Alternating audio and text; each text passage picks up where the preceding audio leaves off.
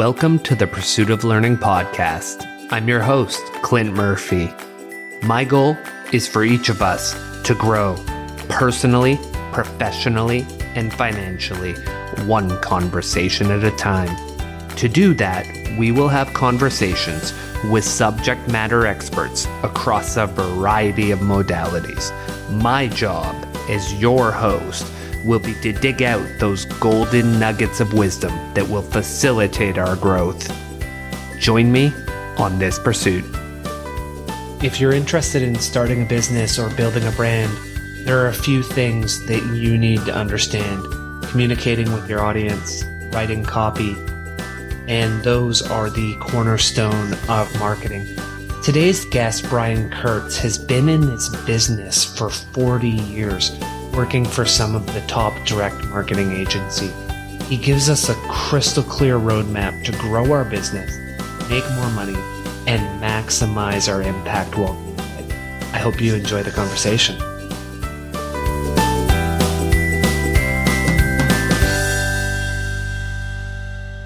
Brian, welcome to the podcast. For our guests who may not have learned about you yet. Can you share a brief bio and then we will dive into your book yeah, together? so a brief bio. I'll have to do 40 years in what, three minutes or so.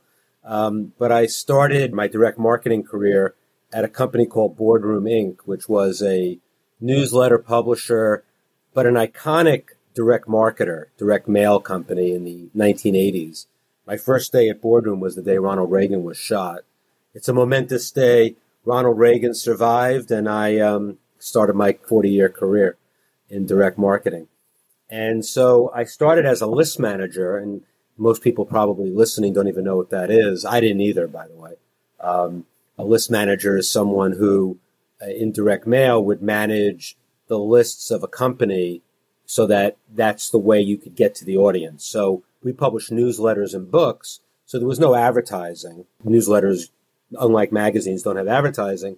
So the only way to get to the names and to the audience was through its lists. And it so happened that Boardroom managed this list in house. Um, most companies sent their list to an outside list manager. And so I had the privilege of managing the boardroom list, which was an enviable position because everybody used the boardroom lists. They were names, and this we'll get into this when we get into you know some of the intricacies of direct marketing, but the, the names were so powerful because for a number of reasons. One, because they were affluent executives reading information on taxes, on finances, on their, on health, executives though. And they all were sold through direct mail. So the best direct mail names are people who were sold through direct mail. So there was a, it was just a, they were amazing lists. Everybody used them from Money Magazine to Consumer Reports to disabled American veterans to Brookstone catalogs to just everybody used the list. And it put me in a really good position to be like central to the direct marketing list business. And from there, you know, I advanced my career at Boardroom to the marketing side. And so I started, you know, taking what I learned in list. And list is a great way to go because you're learning the audience. And learning audience is such a great way to learn marketing. So then I advanced my career to be the marketing director. I ended up becoming the executive vice president of the company. I got an equity position with the founder, Marty Edelston, uh, which was a wonderful experience. And it was just a, a, an incredible ride at Boardroom. Just a, uh, we work with the best copywriters, the best consultants in direct mail, and then uh, online as well. So I was I was exposed not only the, the position I was in was so valuable because first as a list manager, I was exposed to all the mailers and the list brokers and everybody in the direct marketing industry. And then because we were a learning organization, we always went to the experts. I had the privilege of working with the best of the best in, in copywriting and media buying and everything. So it was just a, a just a perfect position to have a, a wonderful 40 year career. When I got to boardroom, it was probably about a $3 million company. And uh, in the mid 2000s, we got as high as 100 and almost 160 million.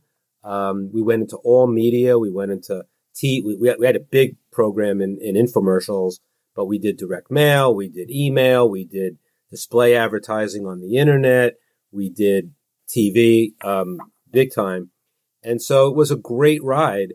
And then in 2015, Marty had passed away in 2013.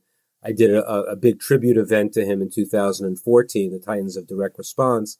And after that, I thought, you know, it's time to go on. And Jay Abraham, who wrote the foreword to my book, Over Deliver, um, said to me, had always said to me, it's like if you've done it, you, you have a responsibility to teach it. In fact, he says you have a moral responsibility to teach it. I said, you know what?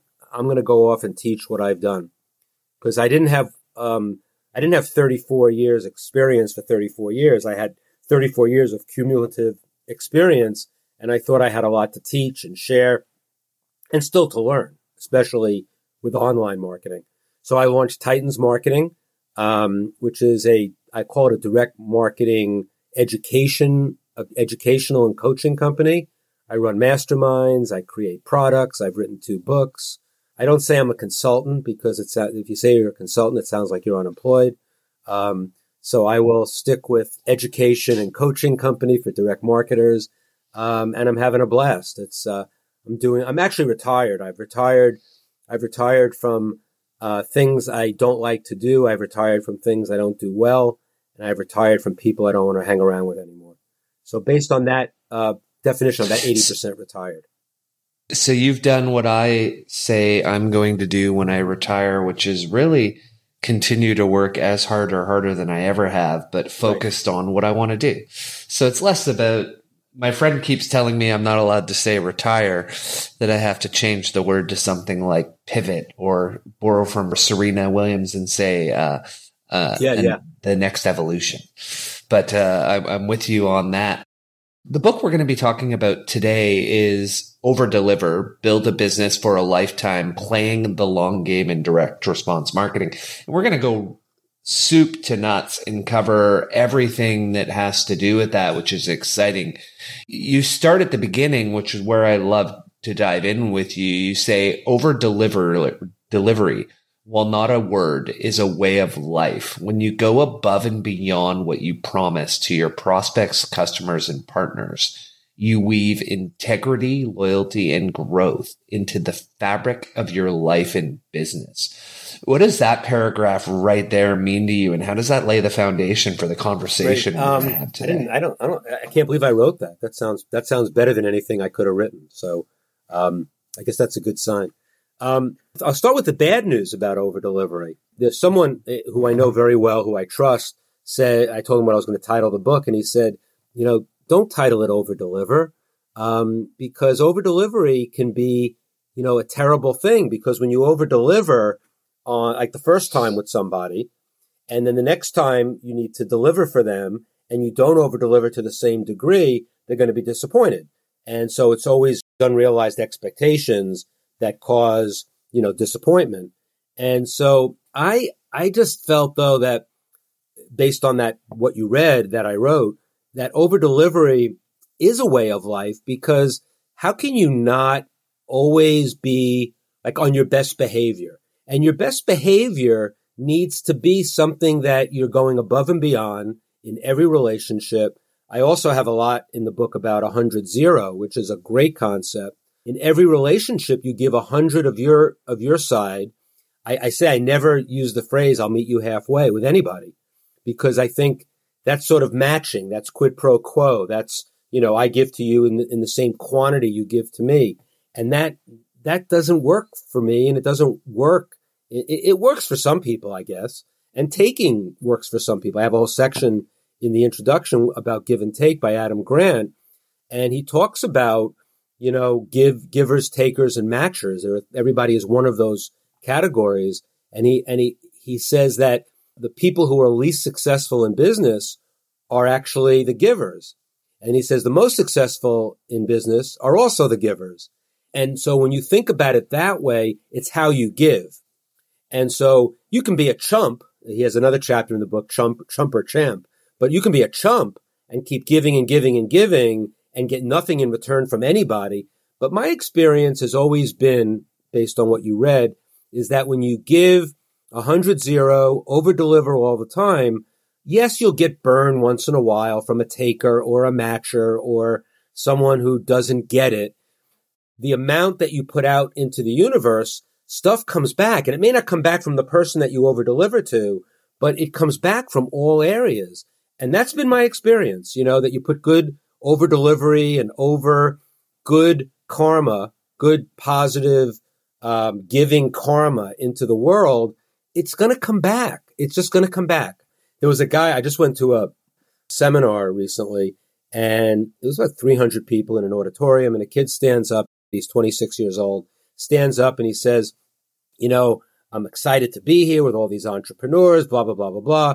And he says, you know, I, I'm just struggling because I have this network and I know how to connect with people and I know how to network with people. And I want to, I, I don't know how to monetize my network. He was earnest about it. So I'm not going to put him down for it, but it takes time. You might have a network. You might have people that you've met, but how long could you have known them? What's the, what's the depth of those relationships? And so even though I'm a direct marketer, I sell a lot online, offline, everything. I always say everything is not a revenue event, but everything is a relationship event. And so over delivery and all of that is always mm. about relationships. And in fact, in chapter 10 of over deliver, where I talk about playing the long game, I start the chapter with the, the phrase, I hate the word networking. Um, it's overused. It, it implies whoever has the most Facebook friends wins. I tell the story of why it's a negative for me because I was once voted strategic schmoozer in a direct marketing magazine article when I was under 30 years old. It was like 30 under 30 people to watch in the industry. And they called me Brian Kurtz, strategic schmoozer. And it was like, man, I don't want to be that. And so I changed networking and I call it contributing to connect and contribute. You have to contribute first in a big way. And again, 100 zero if you can do it. And then what comes back to you is always better. Again, you will get abused once in a while. I mean, you know, there may be five people in 40 years who have either abused me or I had to write off because they were just supreme takers. But it was overall, it's a great way to live, I think, and it's a great way to deliver both in your life and in business. Let's explore that one a little because I absolutely align with you. And something I read on that that I loved was when we live the other way, where we think everyone's out to screw us and I, I've got to get my share and I've got to protect everything I have.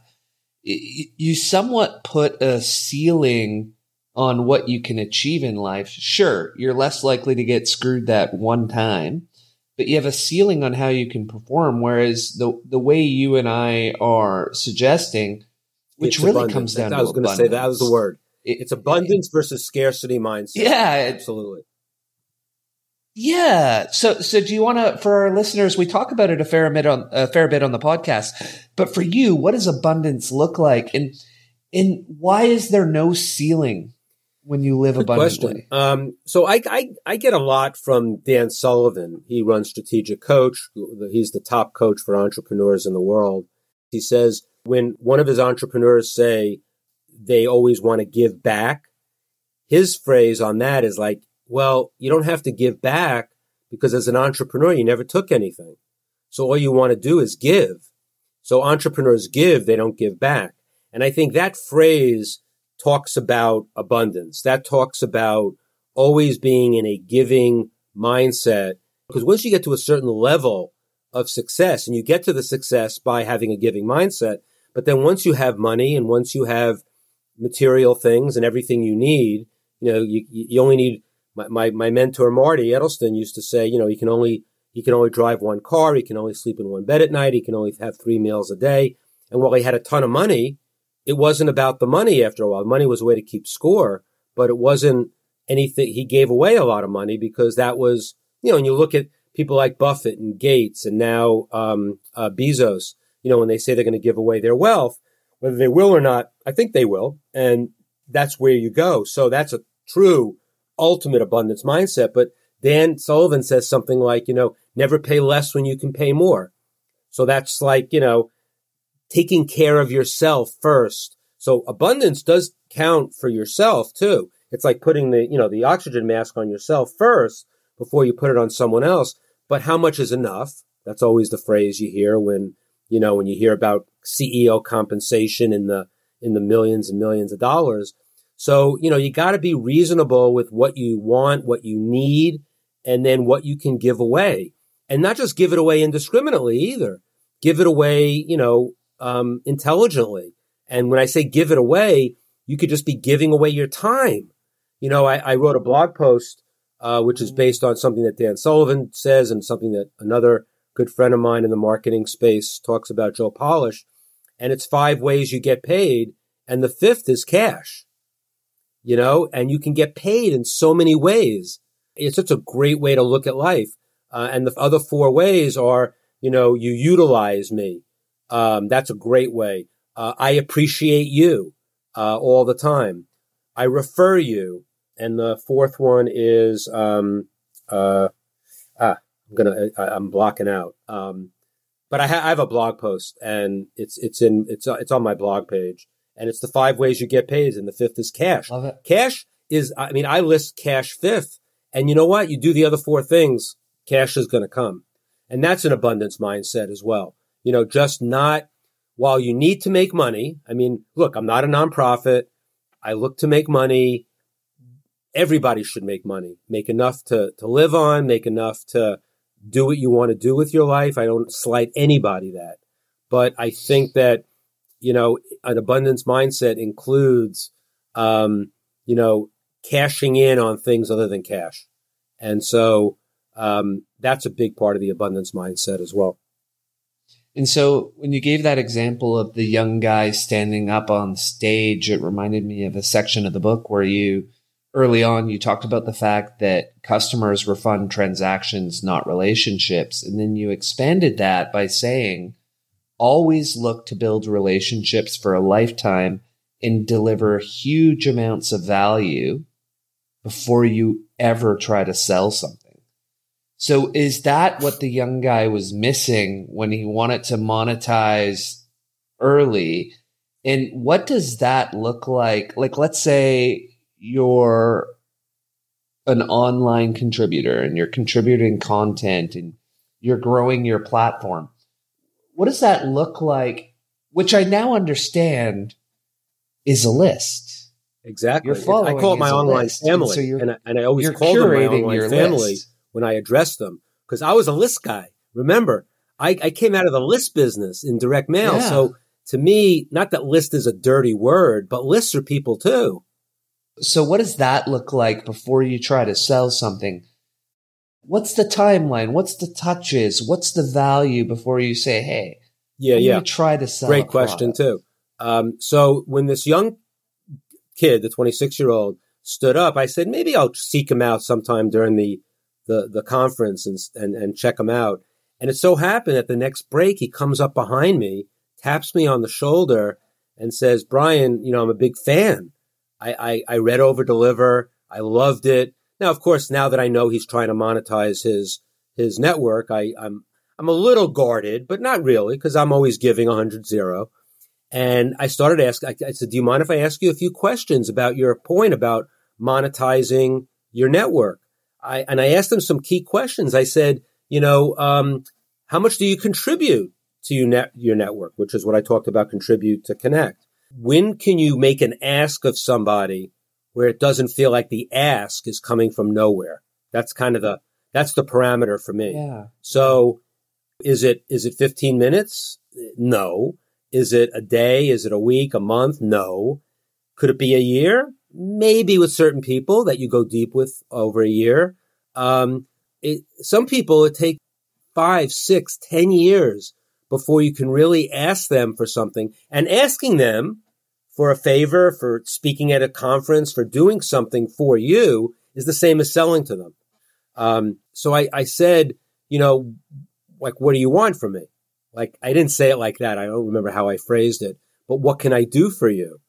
And thankfully, he didn't ask me for anything. Um, he said, I just want you to keep doing what you're doing. And that's the answer. As far as selling in the marketplace, I think that if you set up your online family to receive sales messages from the outset, you can sell them from the start, but it's so much better to sell to people that know, like, and trust you first. So establishing that and online, it's so much easier.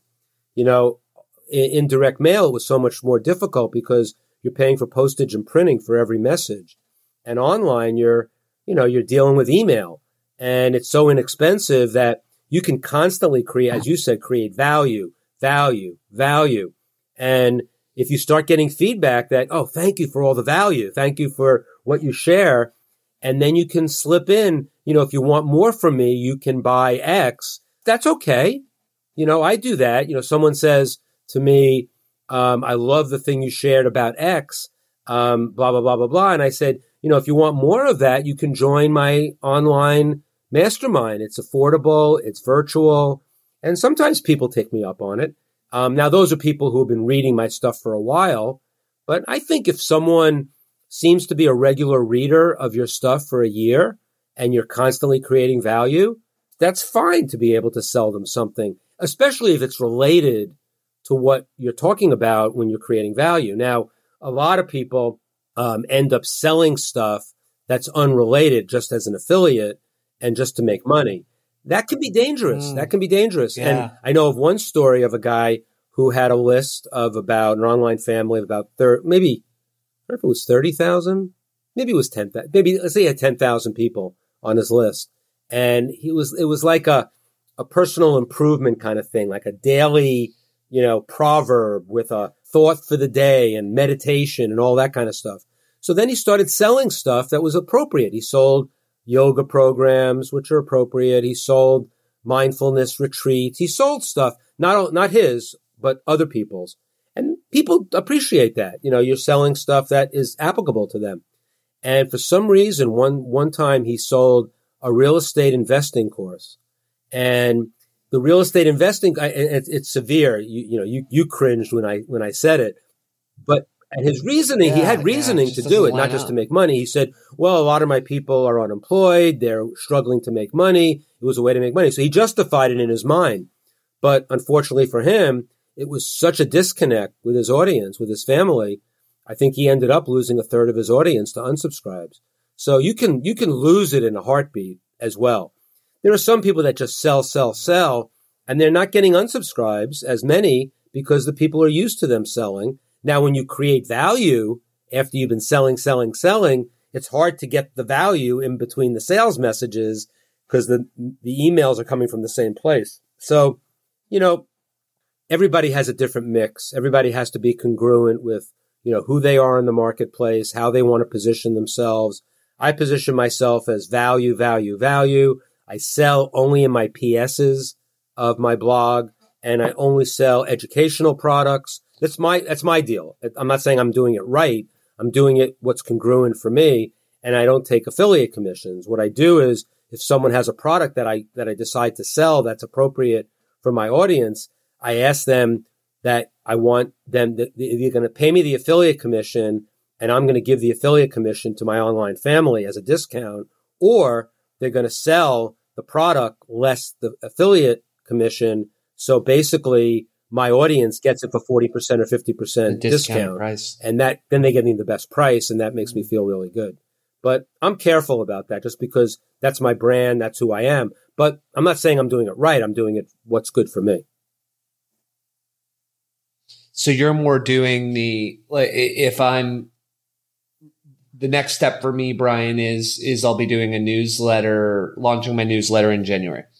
And intend for it to be value driven. And then periodically you're saying at the bottom of the newsletter, you have a PS. If you enjoyed what you're reading above, I have a course and it's about personal finance. I have a course on personal finance launching next month. Yep. If you want more, join us. But it's not, I'm not just bombarding them with email, corporate finance course, personal finance course, personal branding. It's, hey, here's all about growth. Here's what I'm just throwing it out PS teaching this. Yeah, and I try to do the PSs and try to relate them if I'm selling something to something in the blog. So I wrote a blog recently about um, it was it was about language and and using the right words for the right audience. And one of the copywriters who I follow, his theories on that is a guy by the name of Bill Jayme. I have a swipe file of him. He's he's gone now, but the PS, I just sold the Bill Jayme collection um, as a writer who that follows this theory, and that's where I got the theory from. Um, however, the downside of that, I don't I don't sell a lot. I mean, I, I sell often, but I don't sell a lot because my audience. But, but I, I'm I'm more comfortable with my audience knowing when they open my email on Sunday morning that the bulk of the email is going to be content. It's going to be a story about my career, and so yeah, I yeah. and that's why I get probably sometimes I get over a fifty percent open rate. Open rates are overrated. It's the engagement rate if I get a 50% open rate and I get a lot of engagement from the audience, and then you have to respond to all the emails, that's how I develop my online family. It's painful sometimes when I get 30 or 40 responses, but I do tend to, I don't respond to them immediately, but I try to respond to all of them at some point in the next week or two. And that's important because everything doesn't have to be an automated um, responder. And you know slipping in a per actually my, my favorite is when i send a personal email to somebody responding to my blog and then they respond back. I go this isn't you is it brian? Like like they don't believe that i responded personally. They thought it was just a great autoresponder that sounded personal.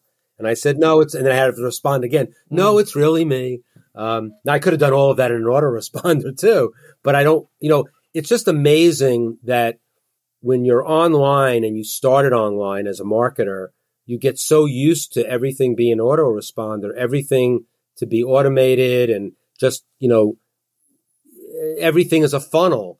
But within the funnel, you can put a personal email, especially when you see something that comes back in an engagement that seems like it's, it's more than just uh, someone saying hi or someone asking for advice. You know, there's people I mean, I have a bunch of stories about this. I wrote a blog about it recently where I've had emails come to me and it's like, if I wasn't paying attention to the emails from my online family after I send out, and my blog post goes out to about 15,000 people, you know, every Sunday morning. And then I send out to the unopened on, on the following Friday with a different subject line. So sometimes I'll have like 60% open rate on the two emails.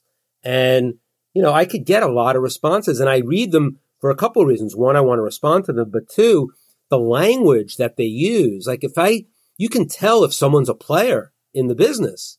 That's important to know because then you really can sell them. Like they're, they're talking to you like, like mm. a buddy. Like, Brian, I'm in this with you. I'm in the direct marketing business like you. And, you know, whether they are or not, they're talking like they are, which is fine. And I'll go back to them and say, wow, you, you seem like a, you know, someone who's got some experience. If you want to join my mastermind, I'd love to have you. You make an incredible contribution, which I believe. I'm selling them. And a lot of times I get people to, you know, I had one, and one of the best examples was a guy who wrote something that showed in his, in his response to my, um, to my email, to my blog, that he was, he was a player because he, he used shorthand for an event that I had hosted. Like he, it was the Titans of Direct Response. I mentioned it in 2014. And he said, oh, you think you'll ever do a Titans event again? Just that gave me a clue that he's not saying an event like you did in 2014. He said a Titans event and he shortened it. So I used that as a clue that maybe he was a player. I said, hey, you seem to know about the Titans event. Were you there? Got into an email correspondence with him. I found out that he was a, a guy who has a uh, a company online that follows display advertising and and tracks display advertising for clients, and it led to a twenty thousand um, membership to my high end mastermind after I told them about it. So just responding to an email based mm. on the language that they use when they were engaging with me led to a twenty thousand dollar sale, and I wasn't really selling; I was engaging. And then I had one um, a guy from Brazil, a young copywriter, under 30 years old, sent me an email and said, I'm, I'm doing this book and I'm, I'm assembling all of the ads, the actual ads that Gene Schwartz mentions in breakthrough advertising. And these breakthrough advertising was originally written in 1966. So these are actual ads, like print ads from the 1950s, 60s, maybe the early 70s. And he said, I'm accumulating all the ads. I'm doing a book. It's an anniversary book Would you like to be involved? So I'm thinking to myself, well, you know, he's going to do this book. He's going to sell it. He's going to, but I, I didn't, again, it was like I wasn't, I was going at it, you know, half full, not half empty. And I said, wow, you assembled all those ads. Um, you know, maybe I can use them. And then we got into a discussion and it led to a new book that I published, which is the Breakthrough Advertising Mastery book. And it's actually just being shipped today. And it's 500 pages. It's half of it is like exercises from the book. And the second half of the book are all the ads that he just supplied all those ads to me. 300 ads. I printed them in color. So I have this 500 page hardcover book that's going to be so I'm selling it as a as an upsell to breakthrough advertising and it came out of an email of this young copywriter from Brazil telling me about um, you know the, that he assembled all the ads. So I guess the lesson is read your goddamn emails. You know, you and so and you will be able to sell through that. Now it's more it's more one at a time. It's more like Johnny Appleseeding than doing mass, you know, launches, which I do also. I don't do mass launches, but I do launches to the whole list. But I, look, I'm not, I'm, it's because I'm not, I'm, look, I'm leaving money on the table, whatever that means. And I'm okay with it. I, am doing it the way I want to do it. And that, that well, means more to me. Yeah, and, it's playing the long game, which we're going to get into later when we talk about about people.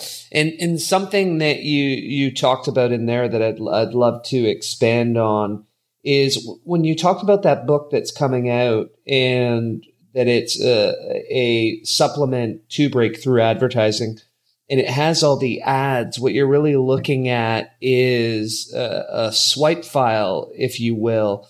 And so one of the things that that brings up from the book is the concept learn the rules like a pro so you can break them like an artist, which is at the start of the chapter on the importance of original source. And you have five core principles you talk about for original source material.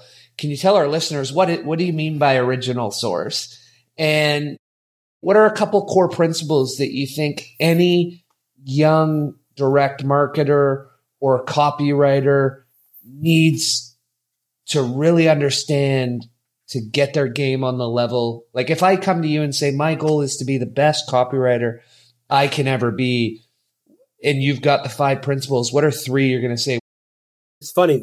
I have like um, on on Amazon, I out of like a hundred and I don't know fifty uh, reviews, I have like two or three one star reviews, and one of the one star reviews just torched me on the chapter on original source because he said I kept repeating the same thing over and over again, which I did, and I probably could have made that chapter a little shorter, but it was important because I had to establish, I mean, original source is chapter two. Chapter three is how paying postage made me a better marketer, which is about my roots in direct mail. And then I got into creative offer lists, customer service and fulfillment, continuity, all the other issues in, in direct marketing. And original source is like where babies come from, the fundamentals.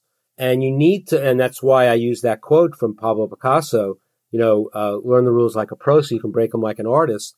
Um, and with swipe files, it's like I say, stealing is a felony. Stealing smart is an art. It's another great, I, I think I made that up, but maybe not. I don't take credit for anything because I don't feel like I've invented anything. I just bring stuff from the past and bring it forward to people who haven't heard it before. Um, and we all do that. Um, so some of the principles of original source is, you know, that marketing is about psychology. It's all about you know, and, and so when you read a book like, um, Influence by Robert Cialdini, he didn't write it for copywriters. It's a book that most copywriters put at the top of the list of, of books that they, that you need to read.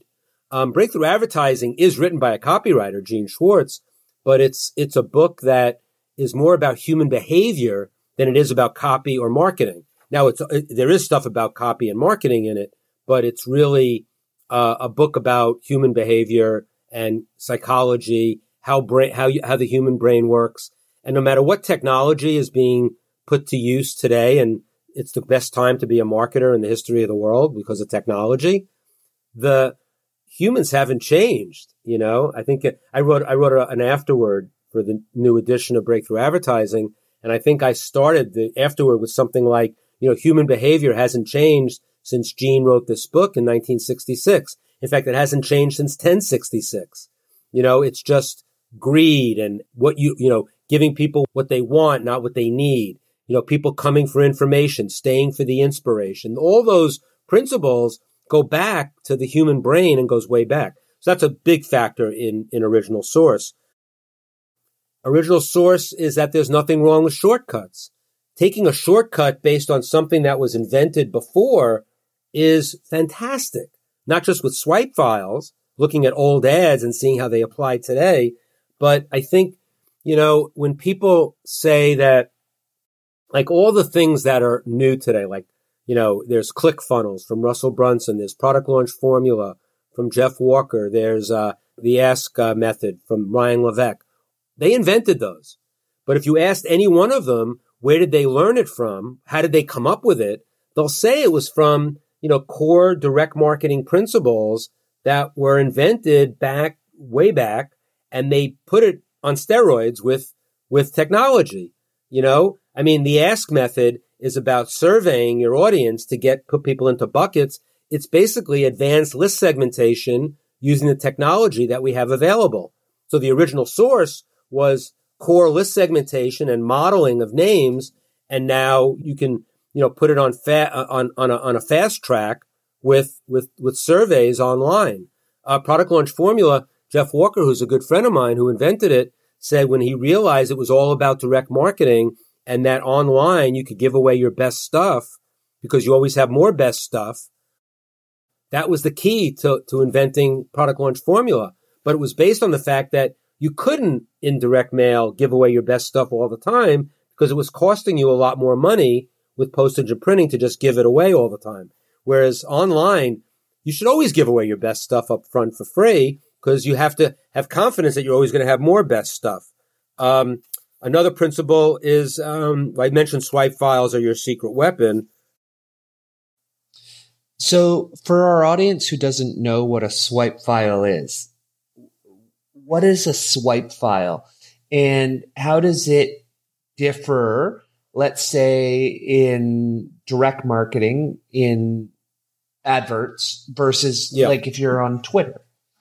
Like I, I, I have a bunch of them. So in the in the on the site where I sell over deliver my book, overdeliverbook.com, I have tons of bonuses on that site that are really good.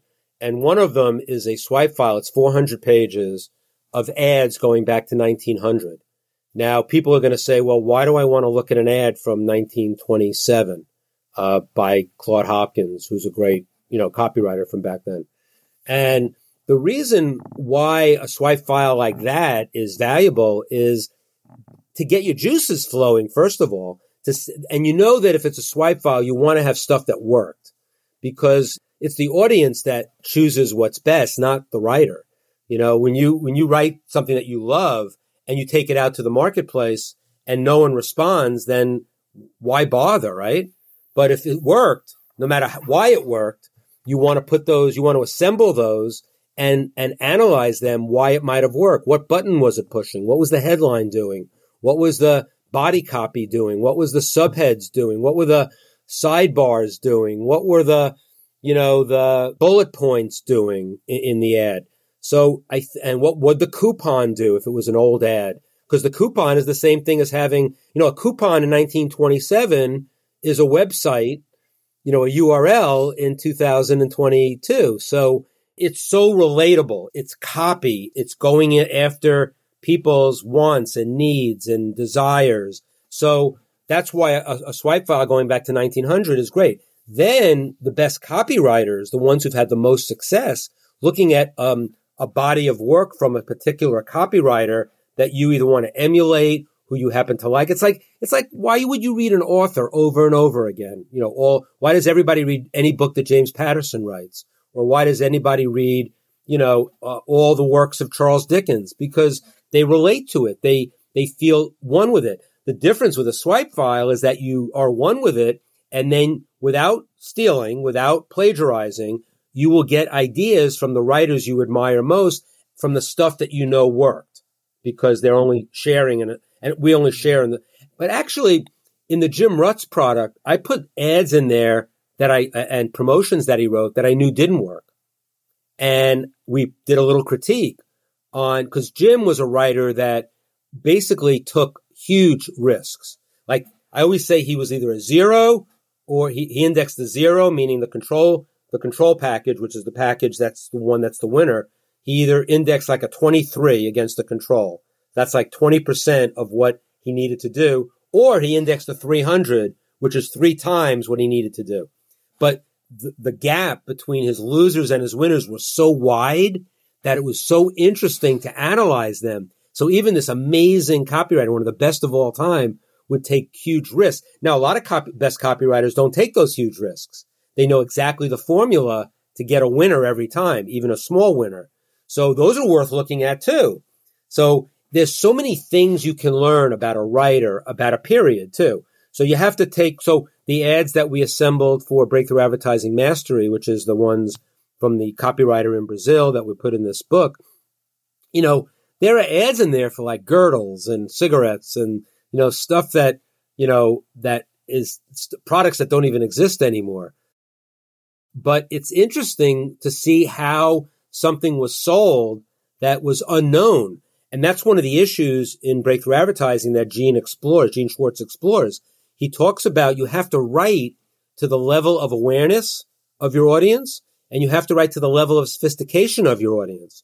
So you don't write a one size, and it's so applicable today, even more applicable to email when you have a list that you can put into different segments.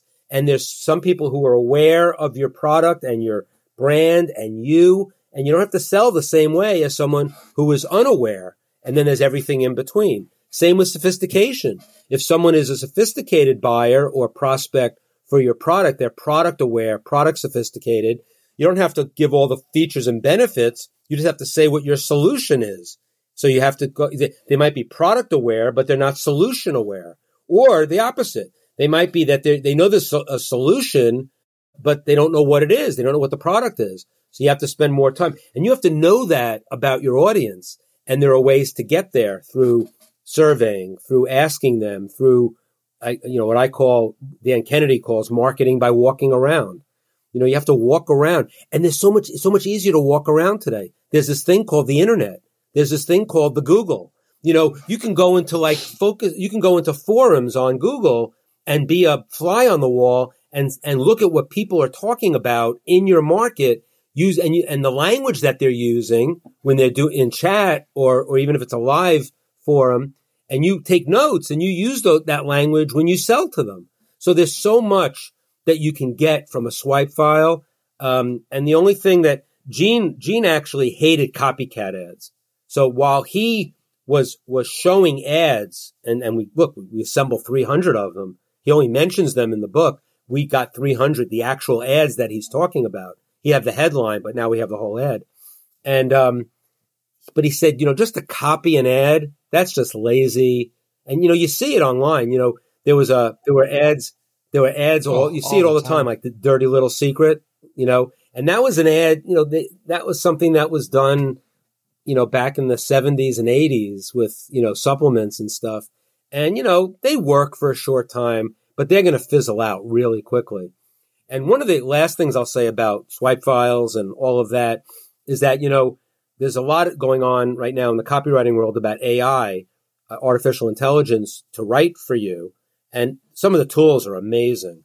And one of the best copywriters alive today, David Deutsch, who was a copywriter for me at Boardroom, still writing, still teaching copywriters, coaching. Um, and he was at my Titans Mastermind and he did a presentation on how he's using AI. And it's interesting because we were talking about AI in terms of intellectual property of the copywriter and being ripped off and all of that. So David uh, he, he floored me because he's kind of old school copywriter, but he's always on top of what's going on. And he's using AI to help him with the blank page, meaning that he would use it for like a first draft. Then he would improve upon it. And then he would get his final, his final copy and use that. So even if someone is going to rip you off, and people are ripping people off more than ever before because there is this thing called the Google, there is this thing called the internet. So they're going to rip him off But the thing is, he's one step ahead. He's got the AI. He's got his improvements, which are all him. And then by the time they rip off his AI version and his, um, his improvement, he's on to the next because he knows he can continue to produce better copy. And it's the idea of, I, I, I phrased it, it's like staying one step ahead of the cops, right? Or one step ahead of the thieves, basically, not the cops. So, um, it's interesting that, you know, and it's always this theory that, you know, it's not that you're, you're always going to have more best stuff as a, as a, as a, as a marketer, as a copywriter. You have to have confidence that, you know, you can put your best stuff out there. If you get ripped off, you can, you can, you can litigate it if you want. I don't recommend that. I recommend just doing something better and, and screwing the, you know, pirates and, and the thieves. And I have a takedown service, you know, that I use and they take stuff down online for me. If people are ripping off breakthrough advertising, ripping off stuff from over deliver, whatever. But I, I don't, I don't, I don't consume myself with it because it's like I'm going to go on to do more best stuff later on. And if I, I could spend all my time in, in lawsuits and, and with lawyers and spend all my, any money I do make, um, I'll spend it on lawyers. No way. No way. I'm not going to do it. But you have to protect your trademarks. You have to protect your brand and all that. Um, but there's a there's a time to do it and there's a time not to do it. So that's a lot. I, I just went into a lot of things about swipe files, but they are just so valuable. And you know, there are copywriters. One of the best copywriters I work with at Boardroom, Eric Betuel, doesn't really have a swipe file. He's a great copywriter, so it's not a must. But I'd say for anybody new to copywriting, um, anybody, you got to study. You got to study what's worked. Because again, you have to learn the rules like a pro so you can break them like an artist. And the only way to do that is to see what the pros have done and what's worked in the past. And then you can break out of a mold maybe. And that's how new formats are created. There have been new formats all the time, whether it's the video sales letter that's PowerPoint style or a video sales letter that's B-roll with, with, um, PowerPoint going all the way back to direct mail, number 10 envelopes with 12 page letters to magalogs, you know, uh, eight, eight and a half by 11 or eight and a half by 14, uh, 16 to 32 page things that look like tabloids, but they're actually promotions, 64 page bookalogs that look like a reader's digest issue, but they're actually promotion. How do you get there? You get there by researching. I mean, I think that, you know, I think, I think that, um, product launch formula from Jeff Walker is kind of like an extension of a direct mail magalog or bookalog because the direct mail magalog and bookalog gave away some of the steak. They always say, you know, sell the sizzle and the promotion so you give away the steak when they buy it. That was a direct mail thing because, you know, you couldn't afford to give away the steak, you know, up front. But I would say that the in the magalog bookalog formats when you're doing 64 pages or 32 pages, you got to give away some steak. You can't just do 32 pages of, of promotion after promotion. So you give away some of the answers. You say the, the six tricks to, to outwit a, a, a mugger in a self-service elevator. You give them three of them. And then you say for the other three, go to page such and such in the product that you're selling. That's the way you do it. All of that was borrowed, whether Jeff knew it or not, in product launch formula. In the first video, when you're launching something online, you give away some of that stuff um, and you give away more of it. You give away all six, maybe, but you don't give because you have other stuff to sell after they, you know. So again, it's it's um, uh, there's so much that you can. But again, swipe files for the sake of stealing, no, no, that's not what they're for. And so, what's this idea that a lot of people talk about when you're learning copy and you have that swipe file? that you sit down and, and you use some of the good adverts or content or copy and you write it out by hand. There's mixed feelings about that. There are a couple of copywriters that say it's a waste of time, but the, the some of the best copywriters of all time have used that technique. So I'll, I'll go with them. You know, Gary Halbert, Paris Lampropoulos. Um, so what it is, is a couple of things. One is that if you're a beginning copywriter, the idea of writing um, writing out on a piece of paper and not not typing it, writing. Because there also is there's a lot of studies that say that you know your thumb and index finger are attached to your brain a lot different than when you're at a keyboard, and I believe it. I've read some studies about it. So the idea is you have to handwrite it. So you're handwriting uh, like a great mailing package or a sales letter. So let's say the there's a, a famous letter, the two men, the Wall Street Journal letter, which is a letter. It's a it's a sales letter that talks about you know two guys who go to the same university, graduate, and one does this and one does that, and it shows. So, but if you if you took the Wall Street Journal two men letter and just wrote it out on legal paper, the the theory is that you're basically writing a control package. You're writing a winner and you'll get a feel for what it might be like to write it. That's one reason. Another reason is to get in your head um, the words, the structure. You know, you want to, you, you know, you, you don't want to write it. You want to write it exactly the way it's it's written. So you want to separate the paragraphs. When there's like a one line paragraph, write it out because there are styles that you want to kind of maybe put in your own writing style that you know have worked. You know, I, I you know, you never want to write really long paragraphs, for instance, in generally in, in, in long copy. You want to do fewer, fewer words is always better than more words per paragraph, per line, per slide on a video sales letter.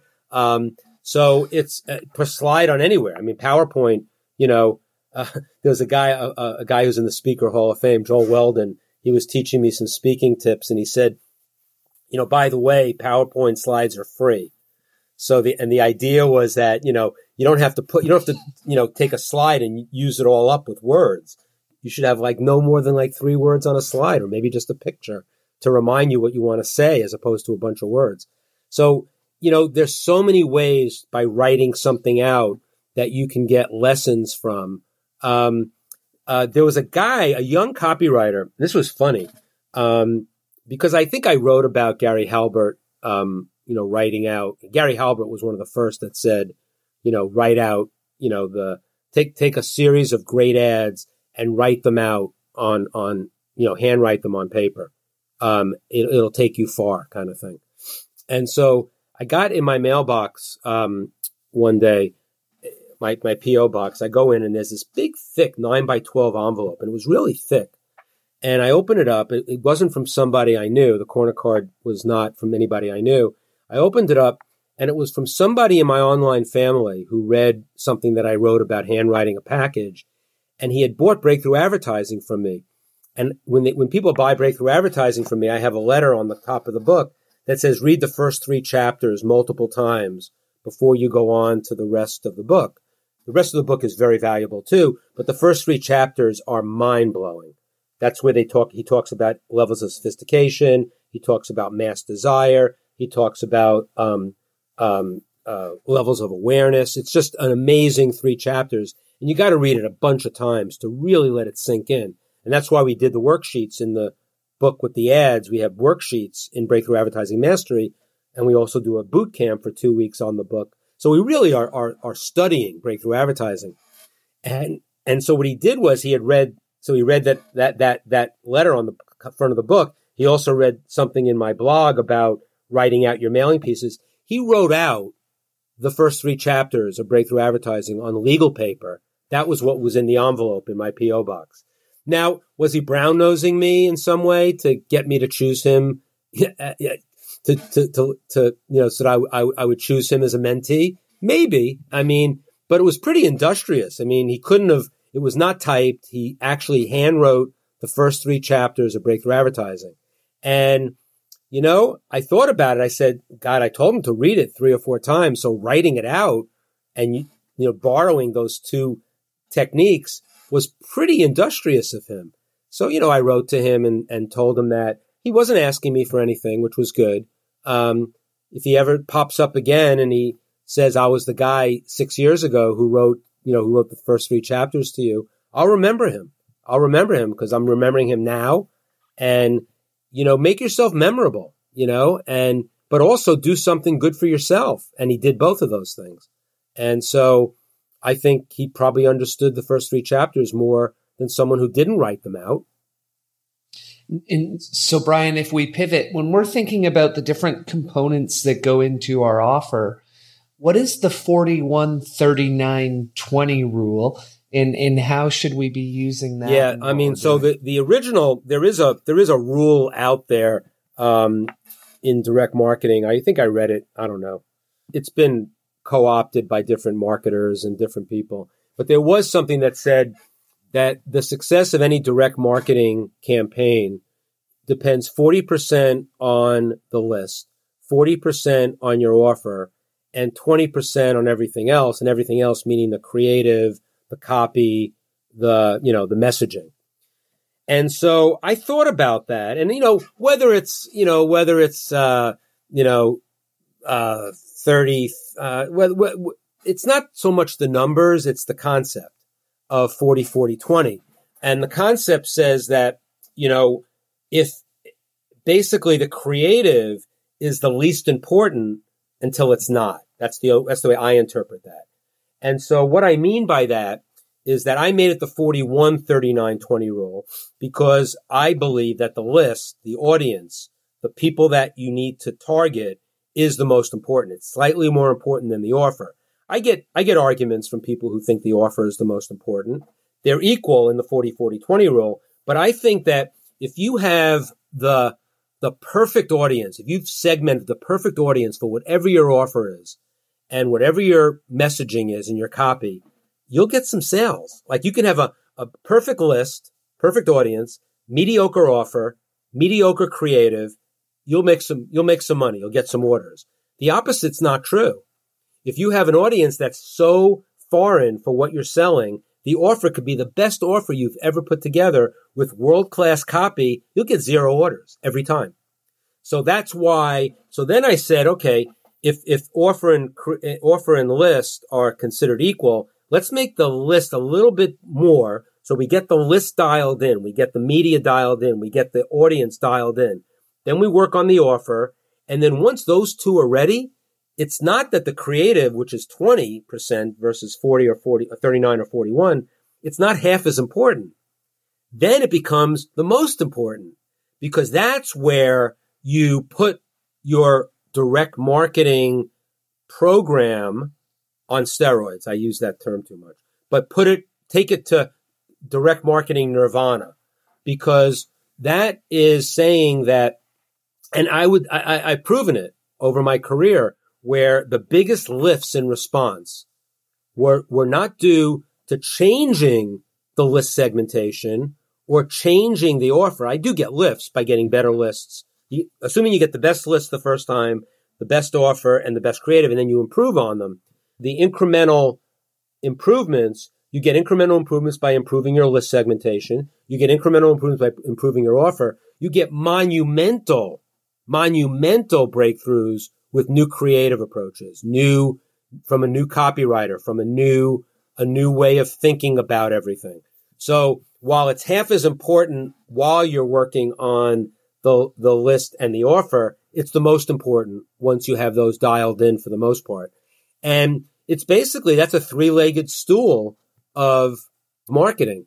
And it's it and I've actually learned that there's like two other it's actually more a five-legged stool, but the, those three are most important. And the other two legs, one of them I talk about in over deliver. One of them is customer service and fulfillment, but that's on the back end. You know, once you place an order, once you mm-hmm. um, mm-hmm. once you have a, a, a new order or a prospect or a renewal or anything like that, customer service and fulfillment are super important. And then the fifth leg would be math and not marketing math. Marketing math is, you know, I did $5 million on a launch. Well, you also spent, you know, 5,800,000 on, on everything else. So it's, it's math. It's statistically significant math. I got, I have an ROI on my marketing, but they're not, those are all very important. The, the, the, I've only added those recently as the fourth and fifth leg and they're, they're critically important. But the three-legged stool is how you get started in marketing. And you have to get that you have to get the list market media perfect or as close to perfect. Get, and by the way, when you're work, if you have a world class copywriter, when you have the list solid, the copywriter is now going to, if you get, if you sign the copywriter at that point, they will probably, if they're really good, they'll help you with the offer because they, if they, if they're, They're gonna so Yeah, it's yeah. like the offer and the and the messaging now becomes sixty percent, you know, twenty and forty or thirty nine. So it's fifty nine percent, which is more important than the forty one. So there are a way. I, I don't want to get caught up in the numbers, but the idea of 41, 39, 20 hit me uh, when I was writing Overdeliver, and it's a great way to explain how kind of how marketing works at a level that everybody can understand. And so you don't go out and say, I've got this great creative or I have this great offer without knowing if there's, and, and this goes back to breakthrough advertising. Gene Schwartz talks about in chapter one about mass desire.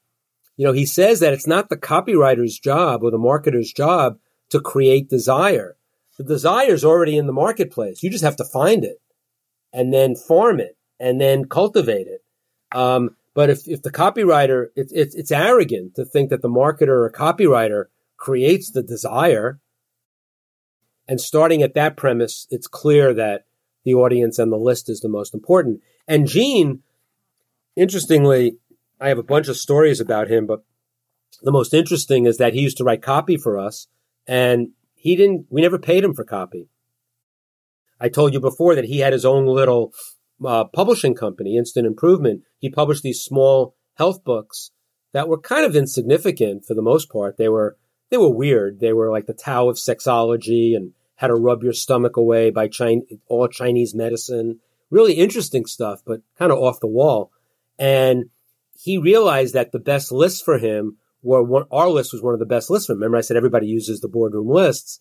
So what he would do is he'd write a package for us for one of our products. And in exchange for that, we'd give him 750,000 names from our database of, you know, two or three million names segmented perfectly for him. And if you, if you do the math, not marketing math, but real ROI math, instead I could have paid him $100,000 for the package. He made so much more than that on the 750,000 names because he's mailing the best names for his products. Then they buy them and he sells them all his other books. So he's got this, this constant flow of revenue and income from mailing our names, which was worth so much more to him. So that Gene Schwartz, who's a world class copywriter, one of the best of all time, knew that it was about the list too. Mm-hmm. And, and and so you've got the list down, and then the second part, when we're looking at our offer, you talk about three things that I, I'd love to tackle with you: going a mile deep versus a mile wide, ensuring our niche fits with our superpower, and then this concept of repurposing or purchasing assets to offer versus always trying to create Okay, so new go- assets. let's do one at a time. So the first is right. So Uh, that's true for everything in marketing, copywriting. You know, the the best copywriters and the best marketers do so much research before they develop an offer, before a copywriter puts one word on paper. The best copywriting teams from the best direct marketers in the world, Agora, for instance, they they hire copywriters in house and they are uh, trained to go to do research for like nine months to learn the Agora way of research before they even write. So a mile deep versus a mile wide means that um, you need to research everything about them. And again, it starts with the list and the market. So you got to research the marketplace. You got to go walk around in the marketplace. Is there a need for it? Is there a desire for it? Um, find the people and go as narrow as you can because if you start narrow, this is number two about niche. If you start narrow and go wide, it's always easier.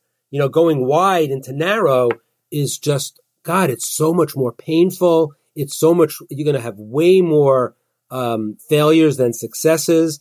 Um, I'll, I'll use an example um, that I always use in this discussion, which is I, I, I was at a mastermind once and the guy was on a hot seat talking about his new product that he was developing.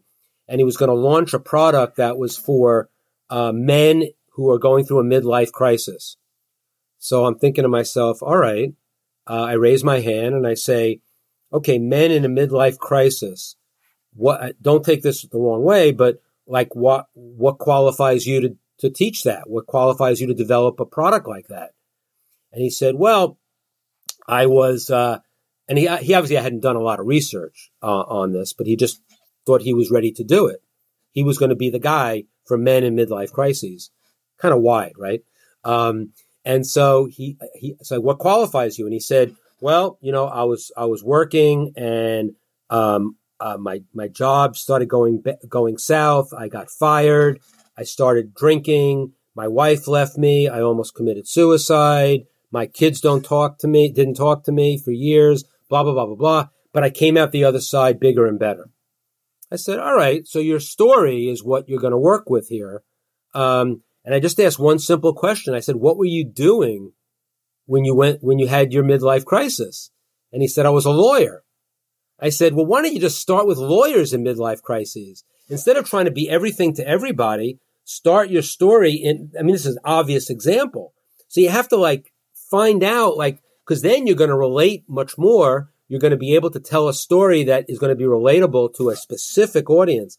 And if you were a bankruptcy attorney, start with bankruptcy attorneys and, and go out to lawyers and then go out to, or, you know, more people or to accountants or whatever. So that, that's, that's a, a, a, a severe example of why you need to go niche, why you need to, and even with people who are established and they're looking to do a course or they're looking to do a product, I always tell them like, don't start with everybody. Start with the people. Like if you're going to do something new within your, your field, who's paid you the biggest checks for what you've done? And if there's like, you know, something similar with those people, maybe they're in different industries, but they have something in common. You have to like, you know, it's Jay Abraham who wrote the foreword to my book and he's a great marketing mind. And he always says in his book, his, my favorite of, of his books is something called it's titled um, "How to Get Everything You Can Out of All You've Got," and that's what you need to do when you're looking at creating offers. You've got to get you've got to start with assessing your assets that you already have. What do you do for a living? Who gives you the biggest checks? What list do you own? What you know? What can you do to create something for what you already have within your field? I mean, if you have a Facebook uh, followers or a list, that's that's an asset. If you have an email list, that's an asset. If you have a postal list, that's an asset. If you have content, that's an asset. So you have to a- assess all of your assets and then from there kind of go a mile deep. What's the niche and develop your offer? And then the final piece, you know, everybody wants to author their own product. They want to create their own course. They don't want to borrow from other people. Meanwhile, if they create their own course, they're always borrowing from other people. Just, just saying.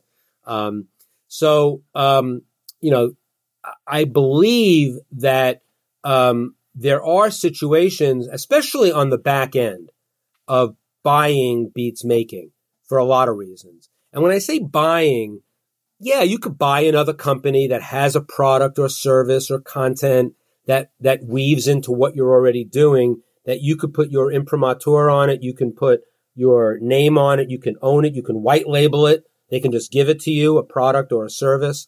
Um, or you can just work as an affiliate for it. You know, when I talked about affiliates before, they're not selling it to you, but they're going to offer it to you to offer to your audience. And that might be just as good than creating something new yourself. And also, if it works, then you can create something similar to that. If it's so valuable to your audience, then you might want to create it and not get 50% of the revenue and get more than 50% of the revenue. Um, so the idea of the, the make or buy decision, though, is critical also when you're piloting something. Like if you're piloting a new something, um, the idea of doing an affiliate, which is someone else's product that is going to be similar to what you're thinking about, is a great way to market test and do R and D. So you don't have to do all the work that's going to take to make something from scratch. I mean, it's true with software. It's true with um, courses. It's true with books. It's true with, um, you know, services. Like if you're a chiropractor and you're looking for a, you want to create some products for like massage products, you can buy one, you know, or white label one, see if it works to your audience. And then if you want to outsource it and source the product yourself once it works, that's a much better way to go about it than source it initially and basically, you know, um, have to manufacture it or something like that as opposed to buy it. So the make or buy decision does come after you've done the research in, you know, researching your niche and going a mile deep. But it's an important decision to make along the way.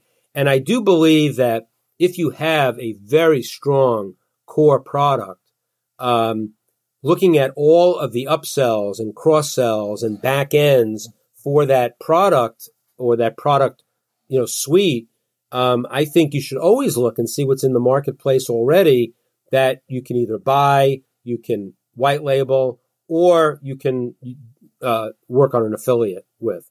And you know, a lot of times, a lot of affiliate deals that you do are products that are not widely known.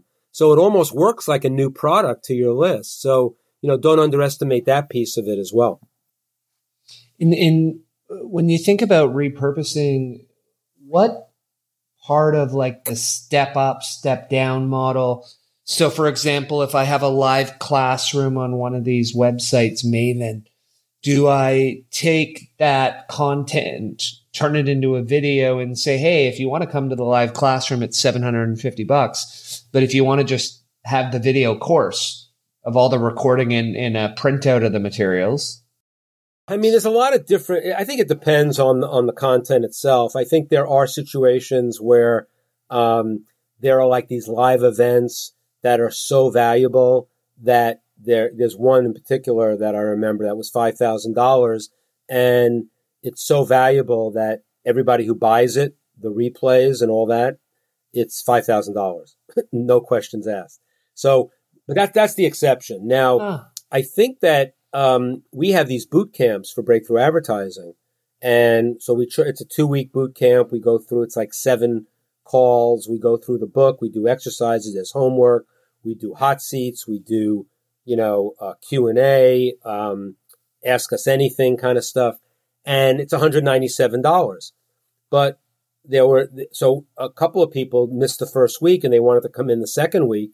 But because everything is recorded and everything can be done on their own theoretically, I didn't discount it. So, um, so the set, so they, they did, they missed the first week. They came the second week, but they had to pay $197 just for the second week, but they got all the materials from the course. Um, I also offered them the next course that we do. They can have that and not pay again. So there's a lot of ways to work that in. Mm. Um, but then you have like these big live events that um, now that we're back to live events post pandemic, and there was one recently that was like I don't know, maybe it was like two or three thousand dollars to go live, and then the replays of the event were like you know maybe half price or something because um, it was just recordings of a stage event, um, and that's like they were basically they don't want to make it cheap, but they want they're understanding that if you came live, it was a completely different experience and if you're getting them on either digitally or on discs or on a USB, it's not as valuable per se. Um, so that's one way to look at that. I also think that there have been hybrid events where during the pandemic, and that told us a little bit about how people will pay for an event. Some hybrids, or some, first of all, there were some live events that went completely on Zoom and they most of the events there they reduced the price a little bit. They got a lot more people, and they ended up at the end of the day making more sales with less cost because yeah, they, you know, they saved on the hotel and food and beverage and all of that. Um, then on mastermind events, and I've done this, I've had hybrids. So I have a Zoom option and a live option. And during the the transition period, late 2021 and into early 2022, I offered, it was the same price. I mean, you know, they, it was interactive. It wasn't like a live stream. So the Zoom was interactive. The people on Zoom could contribute. They could do a hot seat. They could, some of the people were, some of the speakers were on Zoom. So it was not a reduction in price. Now I'm using Zoom. Uh, now that it's all live, I still have a Zoom option. And now because it's post the Zoom only era, and post the hybrid era, now I will do a little discount for Zoom um, as opposed to um, live. But there's so many ways to look at that, um, and but I do think you know most times when you do a, a live event and then sell replays, the replays are usually less expensive. Now, if you're doing a summit online, so you're doing like two weeks of constant um, uh, presentations over a two week period in a category. Um, so they have like a JV summit. So they have, you know, 30 presentations over two weeks and you have to be on live to get it, but it's free if you go on live. But no one's going to be on live for two weeks for 30 different speakers. So they continually offer all of the speakers of the summit and they charge, you know, a, a, a decent price for that and that's where they make their initial money on on the content because they they just provide so much content that you can't be there. I mean, some people don't buy the the recordings and they just go on when they can, but that's another model where you know you you they come on for the uh, for like six live events and then they're offered to buy all 30 presentations and that's where they make a lot of money there too. And then there's a lot of back end to that too. You know, the individuals who spoke can sell products to the list and all that. So it's a, it's a big money maker, but the actual summit is usually ju- is free, which is a nice model. And so they do give away a lot of content for free. And again, that's a perfect example of giving away your best stuff for free. It's overwhelm, so you can't even absorb it all. Uh, and then, you know, then you have to have more best stuff that's in reserve to sell. So there's a lot of different. Know if I answer the question because there's so many models of live and and and and recorded and all that.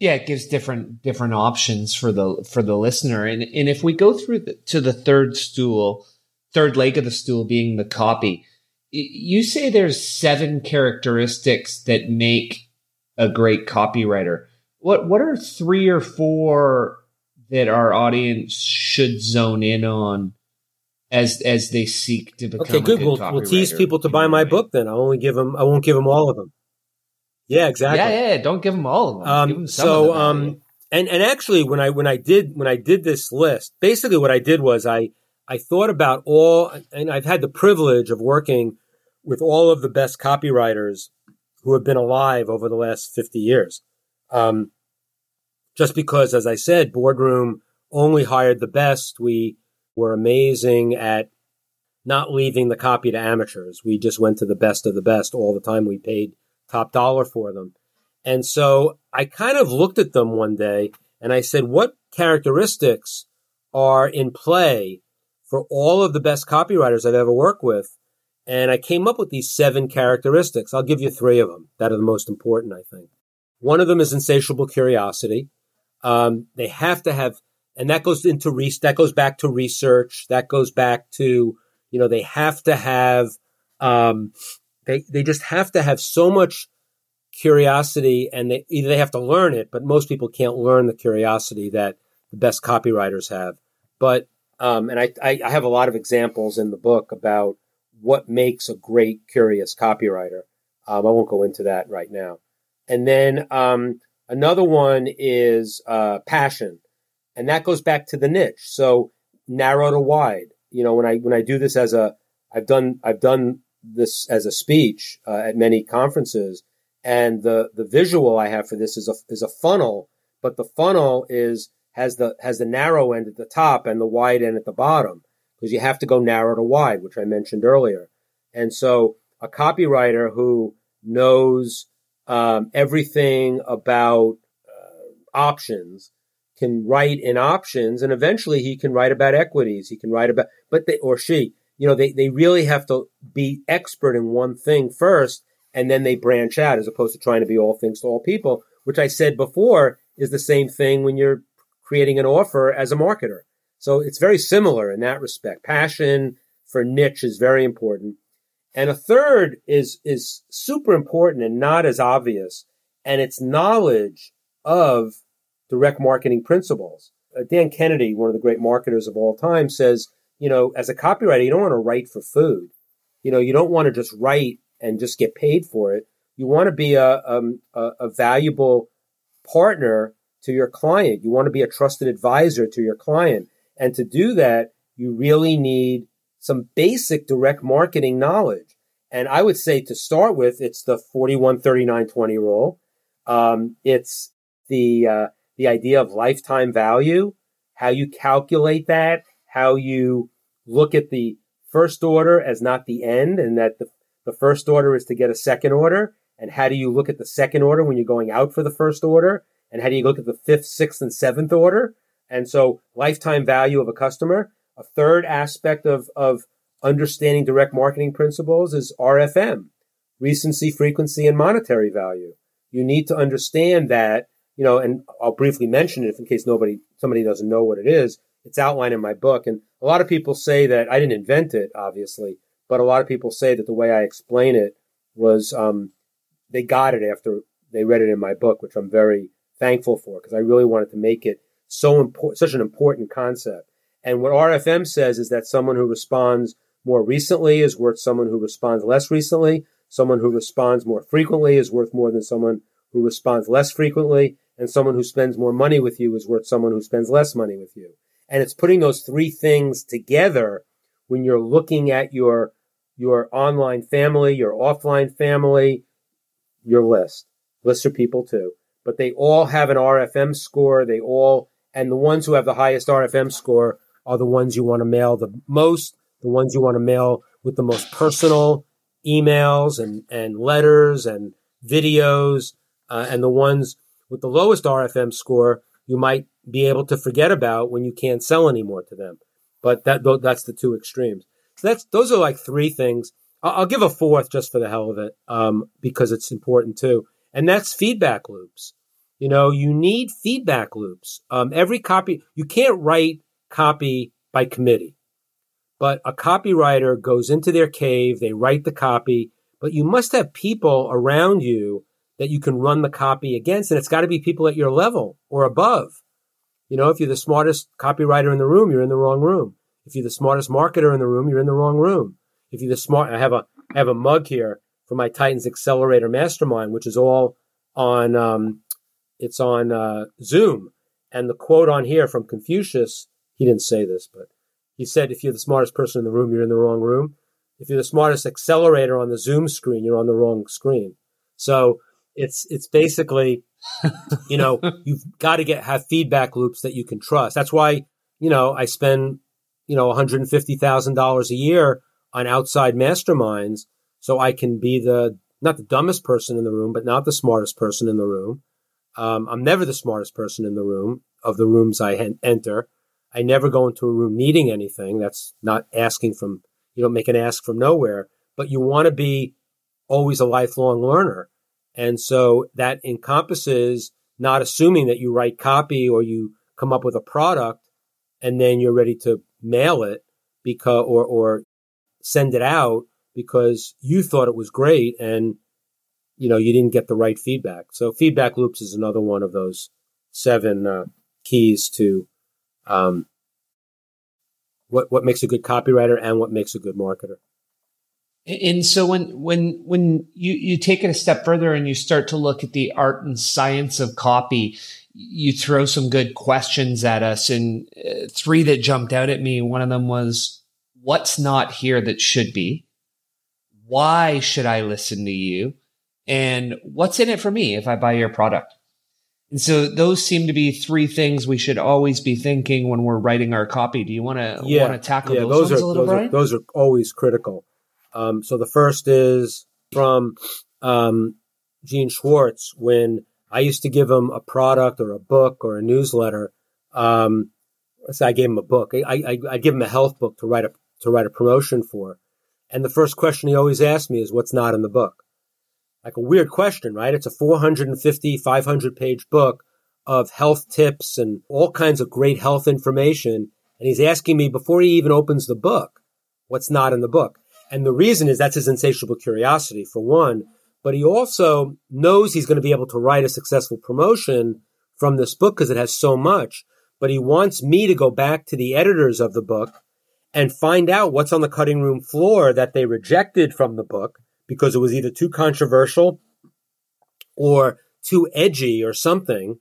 And he wants to see that, those pieces.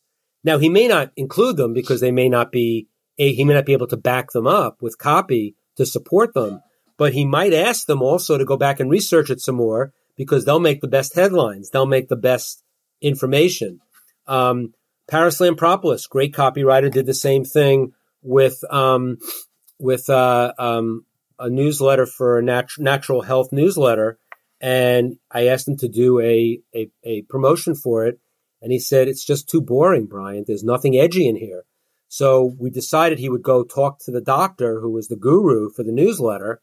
And when they talked, the, the, the guru said, yeah, the editors at Boardroom are like putting, they were rejecting all my best stuff. So Parris went to the editors and he said, give me that stuff that you rejected. And he sent them back to go, because that was the edgy stuff. That was, was not just take, take fish oil. It was like the really good stuff in natural health. Some of it they couldn't back up but some of them they did find a study when they dug further. Uh, they and and those became the the leads in his in his letter, and then he decided to do the promotion for me once he had that information. So that's that's what's about what's not here as opposed to what's here.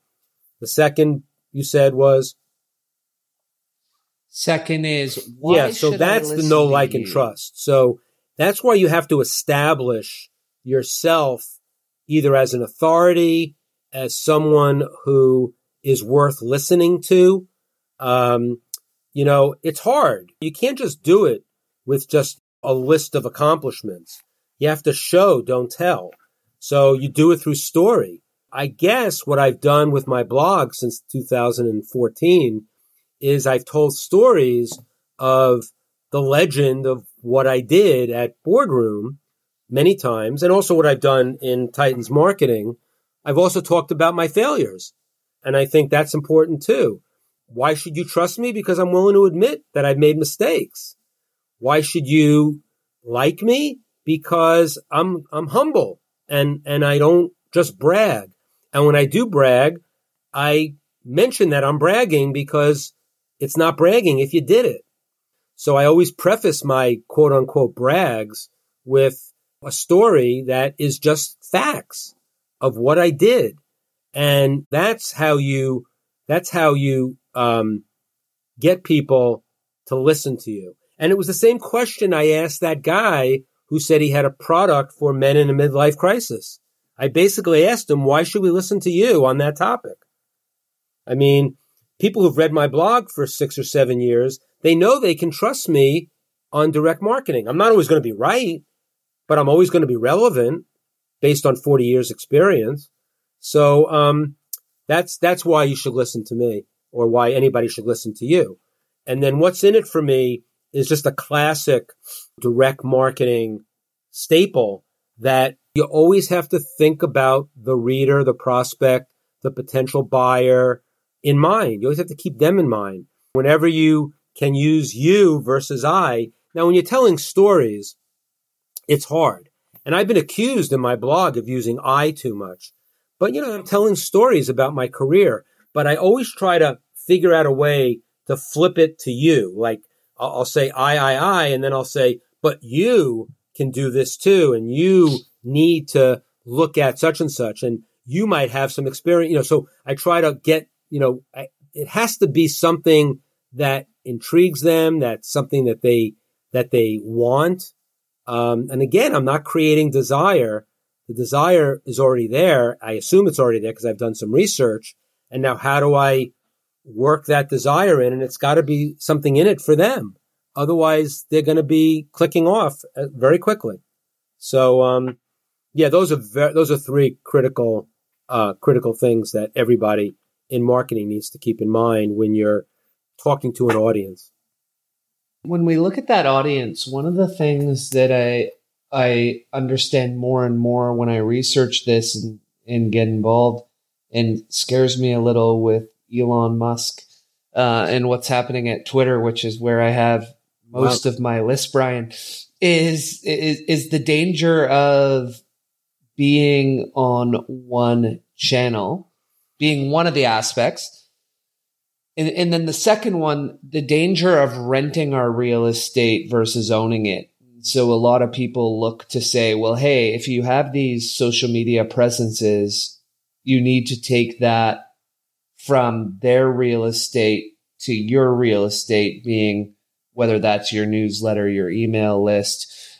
What does that look like for, for you? And what do you talk to people about the importance of being on multiple channels and yeah, owning their it's, own real it's estate? super important. So first of all, the most dangerous number in business is one, and that goes for one medium. Um, I know I know a company that had 100% of their supplement business on Amazon, um, and Amazon shut them down, and they were out of business, $30 million business. So that's the extreme. But yeah, Facebook owns owns the platform. They can kick you off anytime they want.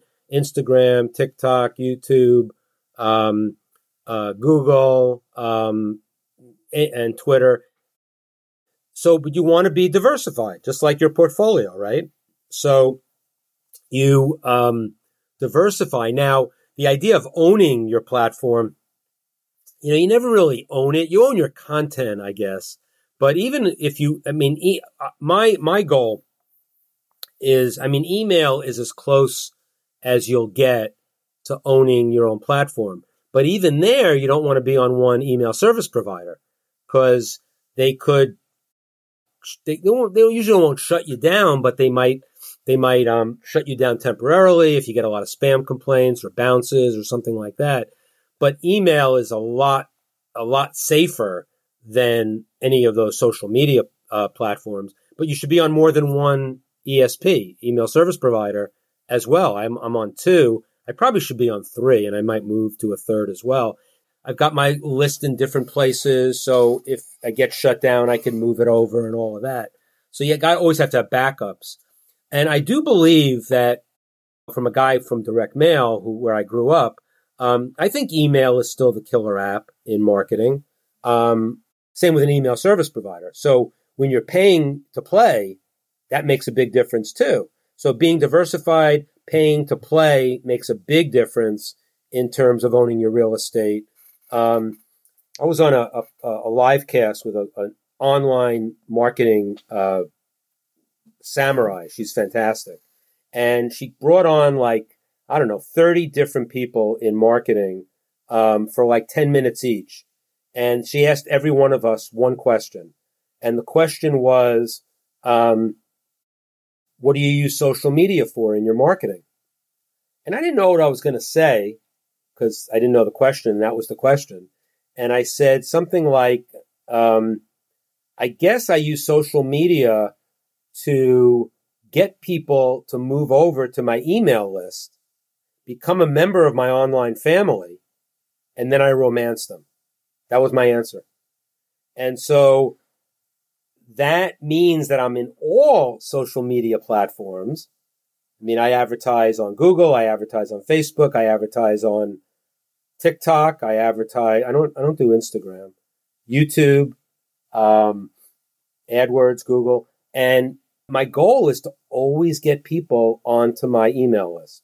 Always, and then I make them part of my online family, and then I romance them. Romance them through value content. I mean, it's just a. That's my funnel, and I hate using the word funnel because funnel is an overused phrase in in the marketing world. Um, I was doing funnels in 1985. A funnel for me was sell, sell a book, then sell a subscription on the same topic to the book buyer. That's a funnel. Um, but now it's so elaborate and some of them work great. They have the book funnel. You buy a book for shipping and handling only and you get into the book funnel and all of that. That's fine. They make, they do a lot of selling on that and they make a lot of money, but everything is not a funnel. And that goes back to everything is not an autoresponder. The personal touch counts. And so mixing things up, that's multi, that's like a multi-channel too. You think about it, going from an autoresponder to a personal email back to an autoresponder. Also uh, going from online to offline. You know, there's a section in my book on O to O to O. Little, little couple of paragraphs on the idea of online to offline to online, uh, toggling between both spheres, meeting the customer where they want to be met. I mean, those are just crucial things to do. So the importance of multi-channel is so important and also to mix it up. And the idea of actually bringing offline, whether it's TV, radio, um, um, direct mail, print ads, um, package inserts, all old media, supposedly. Old media is new again. The where I'd love to finish on the book is something that you love is can you tell our listeners how we can contribute to connect what the compound interest on re- relationship capital means and then what are some prescriptions that you have for our listeners on how they can build that relationship capital i don't want to be so repetitive but it's basically um, it's it's always think to contribute first never walk in a room and say i need anything always walk into a room um, and say, what can I contribute to this room? How can I move the room or the Zoom screen forward? Um, if someone is in need of help, raise my hand if, if I can help them. Don't don't help them if you're going to steer them down a bad road. But always contribute first, and with no expectation of return. Um, and then that will lead to returns on your relationship capital. And relationship capital is a term I learned from Jay Abraham, which was basically it's the most important account you own. Um, and I use the analogy to a bank account that it's compound interest. And that's the thing I said earlier about it's not one year's experience for 40 years. It's 40 years cumulative experience. So you contribute in 1993 to X person. And in 1998, that person had said something to another person to another person. And that person, that third person comes back to you in 1998 with an opportunity or something that is a payback that you don't even know about. Um, or you might learn about it. And those are fantastic. Like I, I get stuff like people who've been on my list for six years and then something hits them and they finally buy something from me. I, am patient. Um, you know, so, but, but the relationship capital always has to be built upon and built upon. And have you have you developed enough interest, both literally and figuratively, um, you know, them and you and you and them to ask for a favor, ask for something. Um, I tend not to be a, someone who asks for help that often, but when I do, I usually get a yes. It's rare. I remember the no's actually from people who I expected to get a yes from. I don't. I don't shun them. I don't. I don't get mad at them. I don't hold a grudge. Um, I remember that they didn't say yes, so I won't ask them again. And that, that, that just is less pain for me. But I'm not looking for yes all the time. And I get yes more times than not. So that's the value of relationship capital. And as far as, you know, advice, there's a lot of stuff in chapter 10 uh, to develop the relation capital. I have an, a section on Christmas cards in July, which is basically, you know, being appreciative of your network, and I hate the word network. So being appreciative of your online and offline family on a regular basis and not just during holidays. You can do it during holidays. I don't slight anybody for doing that. But when the mood, when the mood hits you, do it. You know, um, I have some examples of that in the book. And, you know, always look to contribute, um, when you're out in, you're, you're walking around in the marketplace. I have some prescriptions for how you can do dinners, intentional dinners, uh, both large and small. And the idea is, you know, um, the small dinners are great. I mean, you're at a conference and you look around and you look for five people to have dinner with. You choose them. You have to pay for dinner though. And, and there's a prescription for that. You know, you need a round table, not a square table. You need kind of an agenda of sorts. So you have a round table with one discussion around the table. You need to be in a quiet restaurant without a band. Um, and you can run a dinner that becomes much more than a dinner. You got to eat anyway. Make it intentional. And I talk a lot about the intentionality of the big dinners that Marty and I did at Boardroom, and I outline those as well. And there's some other stuff. There's, an, there's a story in there about whenever you're out in the marketplace, Someone is always watching and listening to you. So always be the same. I hate when someone says like, wow, they're up on someone's speaking on stage. Wow, they're so authentic. It's like, why would they be authentic there? Are they not authentic when they come off stage? Or the opposite.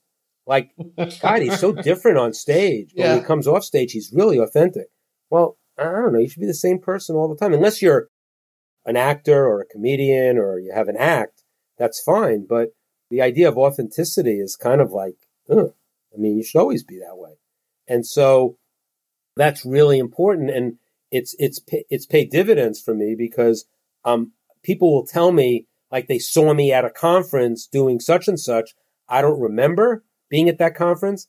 I don't remember exactly that I did that, but it makes sense that I would do that because it's what I do. And that's really, um, uh, gratifying that I was just, I was being authentic because I am authentic, you know, that type of thing. So, um, there's a lot more in chapter 10 that has a lot more about all of that. Yeah, it's beautiful. And Brian, at this point, we, we went pretty wide and deep on the book. Is there anything that we missed? There's so much more in the book, and I hope people will buy it.